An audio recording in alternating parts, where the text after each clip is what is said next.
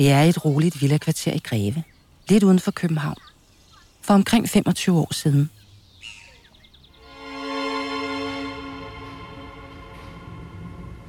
I et ganske almindeligt parcelhus sidder en gruppe kammerater rundt om et bord. Vi samledes altid nogen i vores klubværelse. Den 20. april, det gjorde vi. På bordet er der stillet lavkage frem. Der var en af damerne, der lavede sådan en lavkage. Det var sådan en, hvor der står rocksalget, hvor hvor gammel han nu blev den dag. De er i godt humør i dag. Stemningen er god og munter. Så spiste vi en lavkage og drak kakaomælk til. Vi markerede lige dagen der. Men det er også en helt særlig dag for dem. For de skal fejre en helt speciel persons fødselsdag. Ja, han var en imponerende person. Og øh, som sådan, ikke? Adolf Hitlers fødselsdag. Ja, dann tritt für mich ein, so wie ich für dich eingetreten bin. I en række episoder fortæller vi historien om de danske nynazister i Danmarks nationalsocialistiske bevægelse, DNSB. Måske kan du huske dem. Det var dem, der holdt til i en bunkerlov ude i Greve. Ringer der en klokke? Ekstrabladets journalist Andreas Munk har talt med centrale aktører fra bevægelsen om intrigerne, våben, volden og hadet. For hvad foregik der egentlig i det hus? Hvor blev de af? Og hvorfor vælger nogen at blive noget så tosset som nazist? En politisk ideologi, der stod bag drab på 6 millioner jøder og en stor gruppe politiske modstandere, romager, handicappede og homoseksuelle. Velkommen til podcastserien Førebunkeren i Greve. Fortalt af mig, Charlotte Fick. Episode 1. De nye naboer. Jeg synes ikke, det er for varmt, altid. Der er sgu meget god herinde. Det er meget godt. Ja, ja, det er godt nok. Ja, så må vi bare holde en pause. Netop. Det her er Torben Have. Han er 76 år, bor på Amager, er pensionist, vinterbader og nazist. Han er født i 1947, to år efter Nazi-Tyskland tabte 2. verdenskrig efter at have myrdet millioner af jøder og andre befolkningsgrupper. Torben, kan du lige fortælle, hvad du har fået til morgenmad? Vil jeg få til morgenmad? Ja, ja, jo, jo, jo. Jeg drikker japansk te hver morgen. Sådan. Skal det med? Nej, det er bare lige en lydtest. Den unge stemme tilhører Andreas Munk. Han er journalist på Ekstrabladet, født i 1994, samme år som Torben Have købte huset i Greve. Det var i mit hus, vi holdt til ude i Greve. Det, der i årtier var Danmarks nationalsocialistiske bevægelses hovedkvarter. I mange år har Andreas undret sig over, hvad fanden foregik der i det hus? Torben Have, tak fordi du er kommet i dag. Tak fordi jeg må komme. Ja. Og hvorfor vælger nogen at blive noget så tosset som nazist? Hvorfor vil du egentlig helst kaldes øh, nationalsocialist? Fordi øh, nazist er egentlig opfundet som et skældsord. Mm. Ja. Men jeg kommer til at kalde dig nazist. Nå, okay. Ja, ja. Er det ikke okay? Jo, det har man før hørt jo. Torben Have var i en hårrække en af de mest magtfulde og fremtrædende personer i DNSB. Et nazistisk parti, der officielt blev stiftet i 1991, og som har været opstillet ved flere kommunalvalg. Han sad i landsledelsen, og så havde han kontakten til nazister i udlandet. Ja, jeg var det, man kaldte udenrigssekretær. Jeg rejste ud i verden. I dag er DNSB ifølge Torben Have og en række andre centrale kilder stendødt. Men i deres storhedstid blev Torben beskrevet som deres chefideolog. Hvem præsenterede dig for den øh, nazistiske ideologi? Altså, Hvad gjorde, at du blev optaget af den? Det gjorde jeg jo blandt andet ved at læse Hitlers Mein Kampf en gang. Mm. Der var jeg i 20'erne, ikke? Det var derfra. Hvordan kommer man til at læse den? Det gør man, når man øh, finder den på biblioteket, sådan tilfældigvis. Så tager man det med hjem og læser. Og der var du i 20'erne. Ja.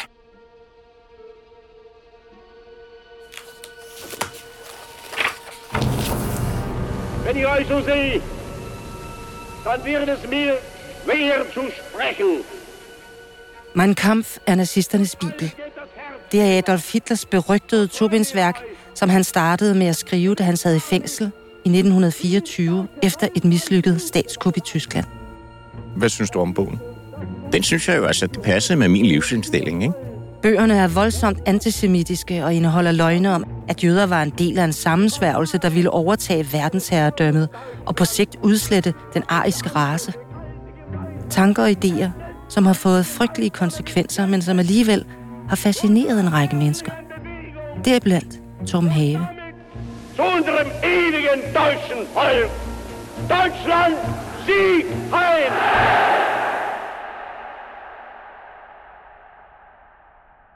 Kan du fortælle om sådan starten på DNSB? Det var en radioudsendelse, de havde, Danmarks Program 1.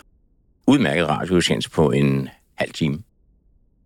Og det var grunden til, at en masse mennesker henvendte sig og synes det var alle tiders program, det der. Og hvornår var det?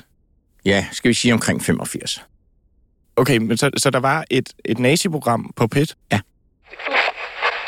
Hidtil har Danmark været en homogen nationalstat. Det har været danskernes land. Og det mest tragiske, vi oplever i denne tid, er, at nationalstaten Danmark langsomt, men sikkert nedbrydes. Programmet, som Torben taler om, var en ekstremt omdiskuteret udsendelse, som de i 1985 lykkedes nazisterne at sende på P1. Det kom i stand via båndværkstedet. En afdeling hos Danmarks Radio, hvor borgere og nazister kunne få produceret et radio- eller tv-program ved hjælp af Danmarks Radios teknikere og journalister. Programmet hed Nationalsocialisme, det er selve livet. Nu er problemet skubbet over på det danske folk, som aldrig har haft gavn af fremmedarbejderne. Stemmen i radioudsendelsen tilhører Paul Heinrich Ries Knudsen. Den danske nynazismes fader. Ham, der startede DNSB. Ries Knudsen, har du hørt om ham? Ja. Ja, han grundlagde det jo, og det var flot. Paul Heinrich Ries Knudsen er opkaldt efter Heinrich Himmler, der var en af Adolf Hitlers nærmeste betroede. Heinrich Himmler stod i spidsen for SS og regnes af mange som en af hovedbagmændene bag Holocaust. Himmler begik selvmord i 1945, men Paul Heinrich Ries Knudsen lever i bedste velgående. Og ham skal du møde senere i denne podcast-serie. Jeg var opkaldt efter min fars chef, Og hvem var det, det var? Himmler. Heinrich Himmler. Ja. Han grundlagde sig partiet der. Det var okay, det var grundlagt et par år før radioudsendelsen, ikke? Torben Have, der allerede er fascineret af nazismen, hører udsendelsen. Han får øjnene op at der er andre i Danmark, der tænker ligesom ham. Jo, så melder man sig bare ind. Sådan er det bare. Deltager i deres møder og så videre.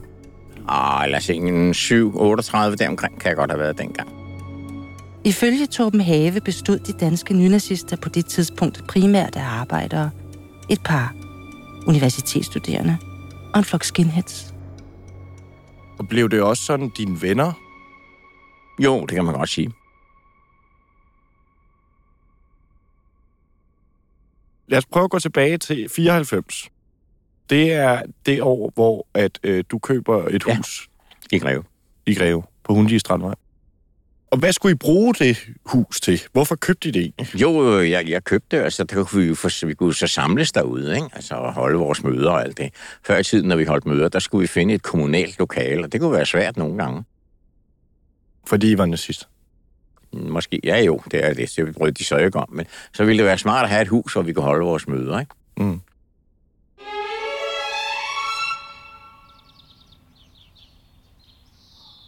Det var ikke særlig dyrt dengang. Det var noget, hvor vi skulle lige reparere nogle ting, og vi sagde, hvis I reparerer det, så får I det til en god pris. Vi synes, det var en god pris. Vi havde pengene til det. Jeg havde pengene til det. Jeg kan huske, hvad jeg gav i udbetaling. 25.000 dengang, ikke? Og det er jo ikke penge, det var det heller ikke dengang.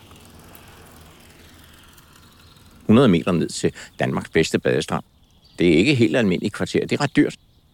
Det er rige mennesker, der bor. Greve er en dyr kommune med villager. Det var en ganske almindelig bungalow, firkantet sådan en bungalow, den byggestil der. Det var sådan var en firkantet kasse, andet var der sådan set ikke.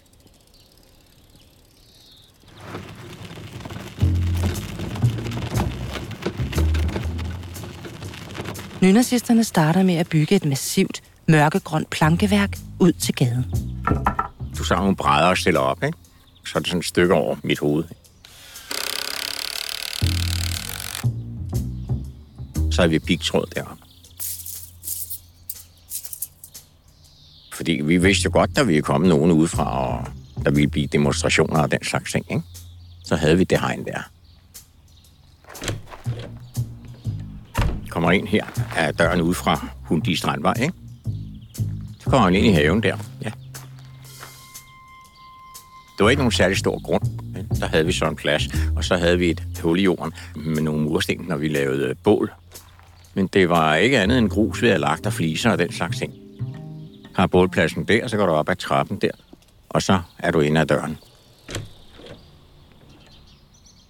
Jeg havde også en flagstang, ikke? Med et, øh, Ja, det havde vi. og hvad, hvilket flag flagede I med i flagstangen? Nogle gange dannebroer, og andre gange et hagekorsflag. Det må man gerne i Danmark, ikke? Andre steder er det utænkeligt. Ikke engang i Sverige må du gøre det. I Danmark må du gerne flage med hagekorsflag. Var der også en form for provokation i at... Det er der mange, der opfattede det som, altså, øh, altså folk, der kommer kørende derude, ikke? Mm. Der opfattede det som provokation. Men som sagt, altså, der var ikke noget illegalt mm. i det. Hvordan var reaktionen fra naboerne og sådan noget, da I flyttede ind? Det var ikke så god.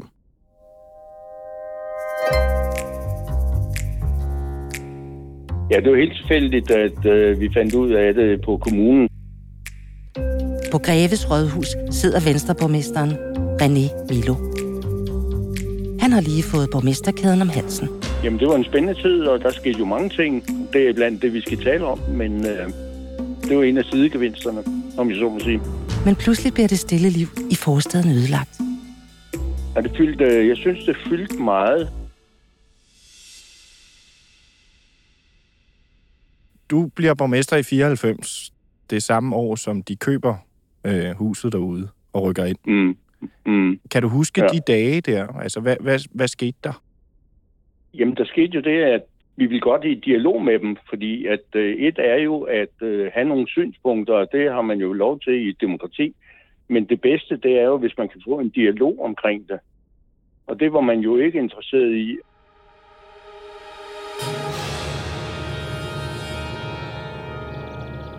Midt i det pæne villakvarter er der skudt et militær grønt plankeværk med pigtråd op.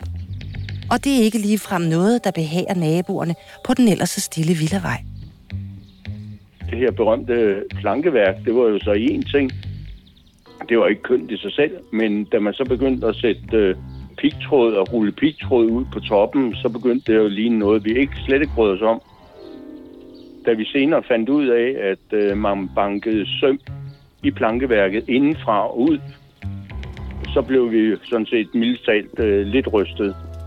Øh, øh, Hvorfor, hvorfor gjorde de det, tror du? Det var jo en forskansning. øh, De, de lukkede jo også deres vinduer med skodder, og man kunne slet ikke øh, kigge ind, eller de kunne heller ikke kigge ud. Så, så bygningen som sådan, det var jo det var virkelig et tillukket område. Stemningen er mildest talt dårlig. Og der er ingen dialog mellem kommunen og førerbunkeren. Men det hele kommer over for venstreborgmesteren René Milo, da han finder ud af, hvad nazisterne foretager sig på de kommunale biblioteker i byen.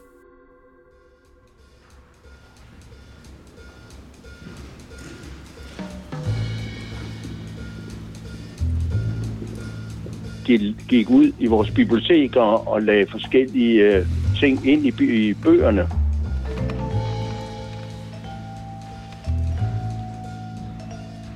Det gjorde de især øh, omkring øh, børneafdelingerne, og det vil sige, at de unge mennesker, som kom på biblioteket for at låne bøger, lige pludselig, når de sad hjemme, eller på biblioteket for den sags skyld, ja, så kunne de støde på noget propagandamateriale, som øh, vi måske ikke var helt enige i, og vi var i hvert fald ikke enige i, at det var det, de skulle bruge øh, Greve Kommunes biblioteker til. Nazi-propaganda i børnebøger på kommunale biblioteker, det er ikke så godt.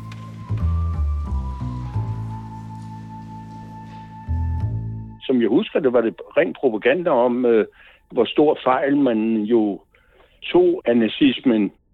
At den jo ikke øh, lavede de ulykker, som øh, senere historisk er blevet bevist, og det, øh, det var et modsvar til det.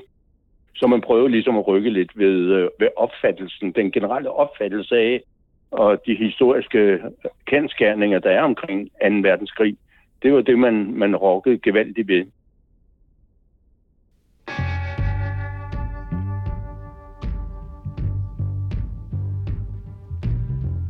Øh, har du læst Mein Kampf? Nej, det har jeg faktisk ikke. jeg har aldrig læst det. Det her er Thomas Vestergaard. Fra midten af 90'erne og 16 år frem – er han en af de mest toneangivende medlemmer af DNSB. Jeg har været den sidste 16 år været næstformand og alt muligt, så burde jeg jo faktisk have læst min kamp. Jeg synes, det er faktisk lidt komisk ikke at have gjort det. Thomas Vestergaard er ikke længere nazist. I dag har han lagt et liv med vold, misbrug og nazisme bag sig. Jeg blev ligesom draget af det, fordi jeg vokset op med stress, vold og frygt. Så det miljø, det var kendt for mig. Det var ikke øh, unaturligt for mig, eller, eller ekstremt at blive nazist. Det var nærmest sådan en naturlig arbejdsgang, kan man godt sige, fordi at jeg havde brug for noget øh, fast holdsted i mit liv. Jeg havde brug for, at verden der var sort og hvid. Så kunne jeg bedre overskue det, fordi at der var rigtig meget kaos og rigtig meget råd i både mit hoved, men også i mit liv generelt. Så jeg havde brug for et eller andet til ligesom at kunne holde fast i og give livet et formål og en mission. Mm. Og, og få en familie også.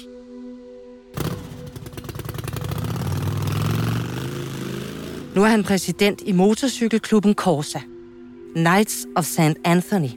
Det er en motorcykelklub med kristne værdier for tidligere misbrugere. Alle dem, jeg var vokset op med, de havde det lidt ligesom mig. Alt, der var anderledes, det var farligt. Ikke? Så hader vi det bare, i stedet for at sætte os ind i, hvad det er. Er der stadig lidt af det tilbage i dig? Ja, nej, det er der ikke.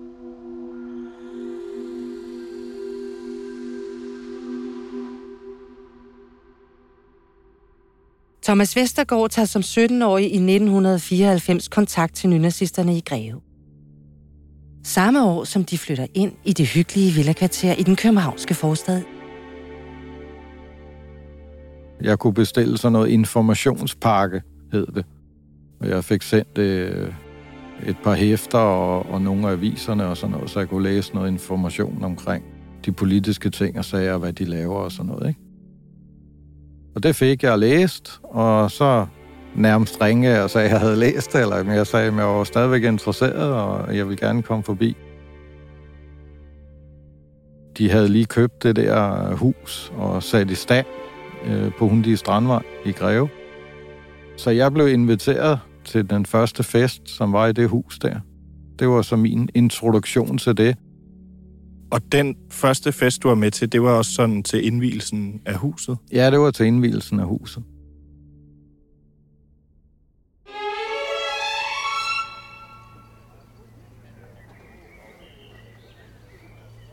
Da Thomas ankommer til førerbunkeren, er han spændt og lidt nervøs, for han kender ikke nogen. Jamen altså, jeg fik jo at vide, at jeg skulle møde op i hvid skjort og rød slips, og det gjorde jeg jo så. Jeg havde så også sorte bukser og militærståler på, ikke? Festerne i huset var med til at skabe sammenhold mellem de danske nazister, der kom fra vidt forskellige baggrunde og samfundslag. Indimellem deltog toneangivende nazister fra udlandet også i arrangementerne i huset. Udover indflytterfesten kunne det for eksempel være en såkaldt solværvsfest, der er en gammel nordisk tradition, hvor man fejrer årets korteste og længste dag.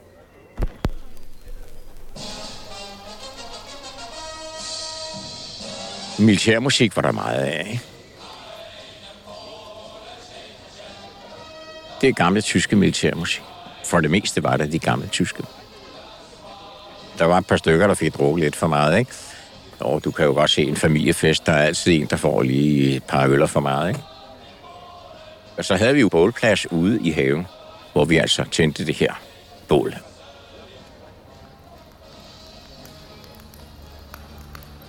Stemningen til den første fest i nazisternes nye fæstning var nærmest euforisk.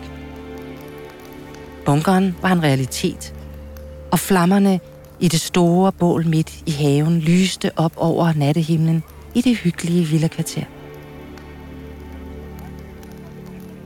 Jeg tror, vi er en 50-60 stykker i det der lille hus, ikke? Der var rigtig mange i hvert fald, og der var jo nazister også fra Tyskland og, og Sverige med deres uniform, som var lidt anderledes end vores, ikke?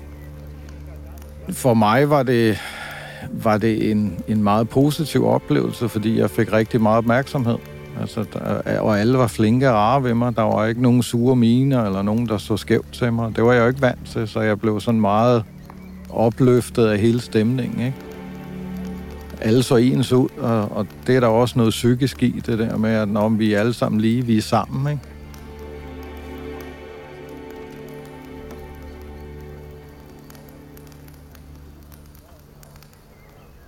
Men den gode stemning til festen bliver ifølge Thomas Vestergaard pludselig afbrudt af to ubudne gæster.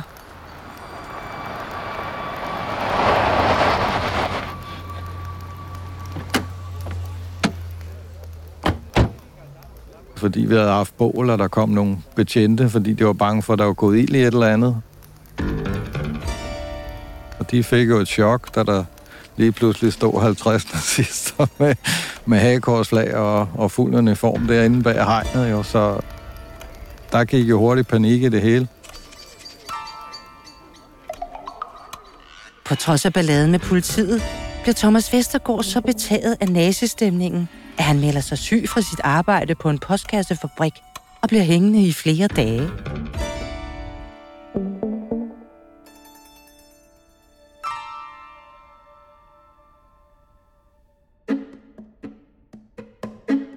Rygterne om nazisternes ankomst til byen er nået frem til Ekstrabladet. Der var det jo så på forsiden af Ekstrabladet og alt muligt. Velkommen på forsiden. Ekstrabladet, den 1. oktober 1994. Afsløring. Her er ny nazibunker. De danske nazister i DNSB har købt og befæstet nyt hovedkvarter og førerbunker i Greve. Find dig i Ekstrabladet, eller find dig i hvad som helst.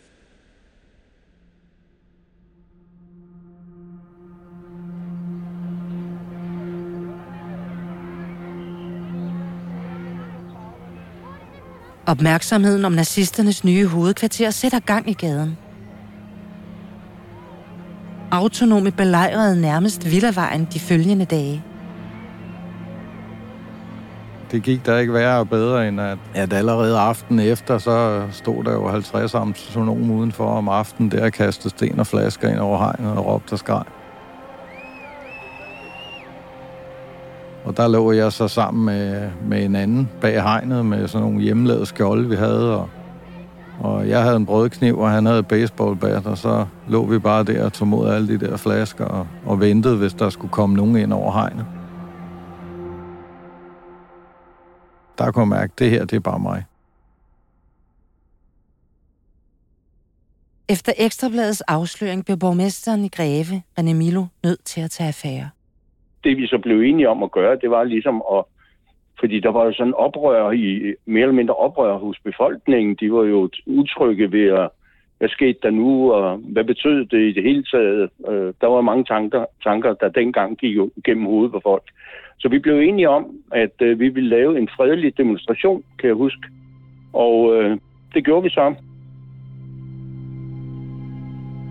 Her er det fredag aftens demonstration, indkaldt af Greves borgmester gøre med Nazi Johnny? Hvad skal vi gøre med Nazi Johnny? Hvad skal vi gøre med Nazi Johnny? Tidligt om morgenen. De er til de autonome, de er til Og gik i fakkeltog fra Greve Midtby og så ned øh, til ejendommen på Hundi Strandvej. Og der blev så holdt nogle taler. Efter taler og sange blev en del demonstranter foran huset, indtil kampklædt politi ryddede gaden med hunde.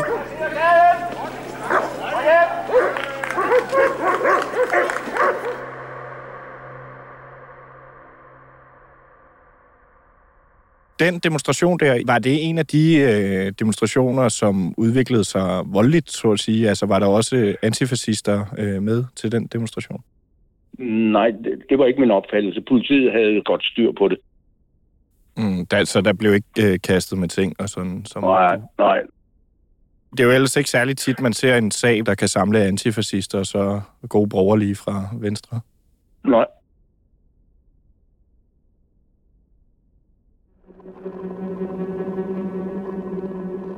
Ja, René Milos demonstration forløb faktisk ganske stille og roligt. Men allerede dagen efter kom der andre boller på suppen. Jeg synes ikke, de skal være. Jeg synes slet ikke, de har ret til at være. Det var også i går aftes. Ja, det var jeg. Hvad tror du, der kommer til at ske i dag? Jeg tror, at det bliver lidt mere voldeligt end i går. Nu var det nemlig blevet venstrefløjens tur til at afholde demonstration. Antifascistisk aktion, rebel og enhedslisten gik sammen fra Hundi station mod førerbunkeren. Ifølge Torben Have er der da heller ingen tvivl om, at nazisterne til demonstrationerne var i kraftigt undertal.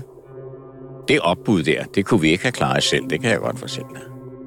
Vi kaldte hinanden sammen, ikke? Så har vi været sådan 30-40 stykker derinde. Det har vi været.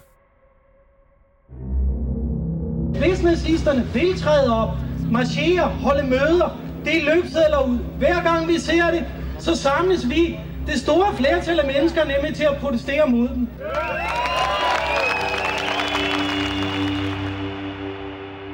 Efter den officielle demonstration lørdag, bliver en del af demonstranterne hængende ved førerbunkeren. Politiet har sat hegn op foran førerbunkeren og står mellem demonstranterne og naziborgen.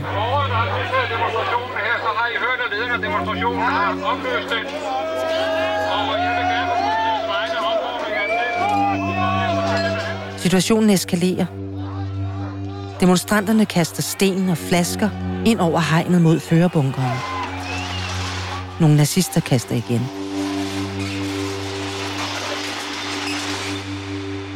Men de følte sig ofte så sikre bag politi, plankeværk og pigtråd, at de også fandt tid til at hygge sig en gang imellem. Vi hygger os nærmest, og nogle gange blev der bagt frisk brød og hjemmelavet leverpostej, og så gik vi der og drak kaffe og ud brød, mens øh, sten og flasker regnede ind over plankværket. Så det var ikke... Jeg følte ikke, det var farligt. Det var bare sådan, der var gang i gaden, ikke? og vi var, vi var parat, hvis der skulle komme nogen ind over. Kunne I ikke også godt lidt lide, der var gang i gaden? Selvfølgelig. Altså det der, det der adrenalinsug, som jeg fik, ikke? Altså det var, det gav mig jo lige så meget som at drikke mig fuld, eller, eller hvad jeg ellers kunne finde på. Jeg var ikke bange øh, på noget måde.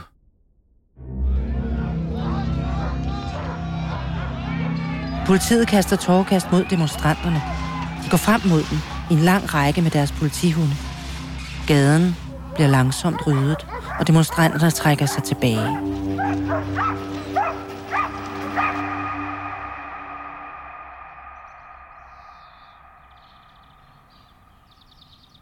Til sidst sænker der sig igen ro over Hundige Strandvej i Greve. Hvis ikke politiet havde lagt sig imellem, så havde det nok så havde det ikke været så nemt for svarhuset. Men politiet skal jo sørge for ro og orden. Det er deres arbejde, ikke? En del af gangene efterfølgende, så øh, rent bevidst, jamen, så gik vi ud og farede gaden bagefter for glaskår og flaske. Det så naboerne jo også. Så det gjorde jo også ligesom, at, at vi fik lidt mere goodwill der. Så vi var jo også lidt beregnende. Men det tror borgmester René Milo ikke på. Er det, er det noget, du kan genkende til som borgmester? Nej, nej, nej, nej. Det, det, undskyld, men det er det altså ikke. Det, øh, så ved jeg ikke, hvad, hvad, hvad, det er for en, hvad det er for nogle fortog, de har fejret, fordi hvis der har ligget noget ude på vejen på det tidspunkt, hvor vi blandt andet har den her demonstration, så er de ikke ude at feje bagefter. Tværtimod, der gemte de sig langt væk. De viste sig ikke øh, på nogen måde. Det er svært at kommentere den, fordi jeg, mm. jeg, det, det kommer som overraskelse, at de kan komme med sådan nogle postulater, synes jeg.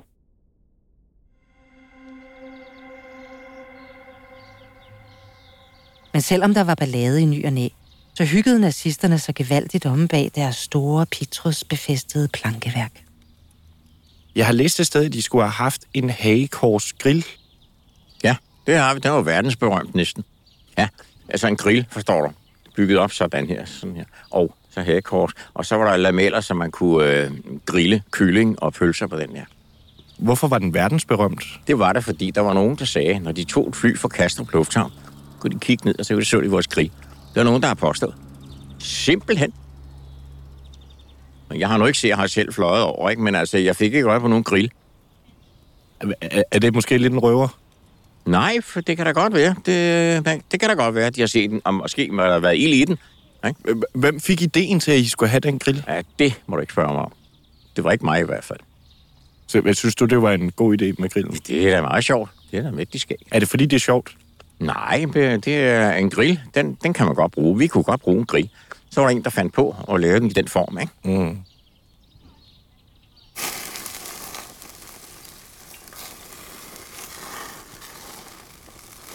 Ja, der er ikke noget som en god omgang grillmad sammen med gode kammerater. Nu havde nazisterne vist for alvor fundet sig til rette i førerbunkeren i Greve. Bag plankeværket åndede der for det meste fred og ro.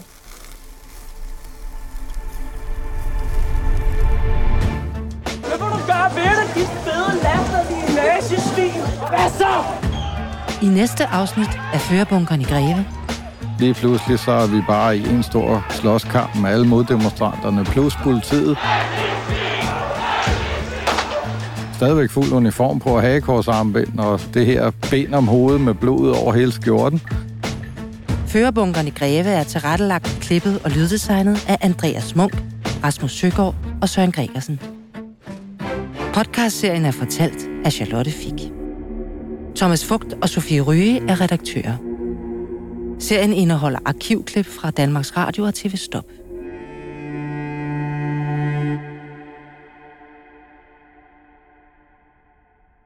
Tak fordi du lyttede til første afsnit af Førebunkeren i Greve. For at høre resten af serien skal du bruge et Ekstrablad Plus abonnement. Med det kan du også høre andre af Ekstrablads podcasts som Bandeland, Hooligans og Præsten fra Helvede.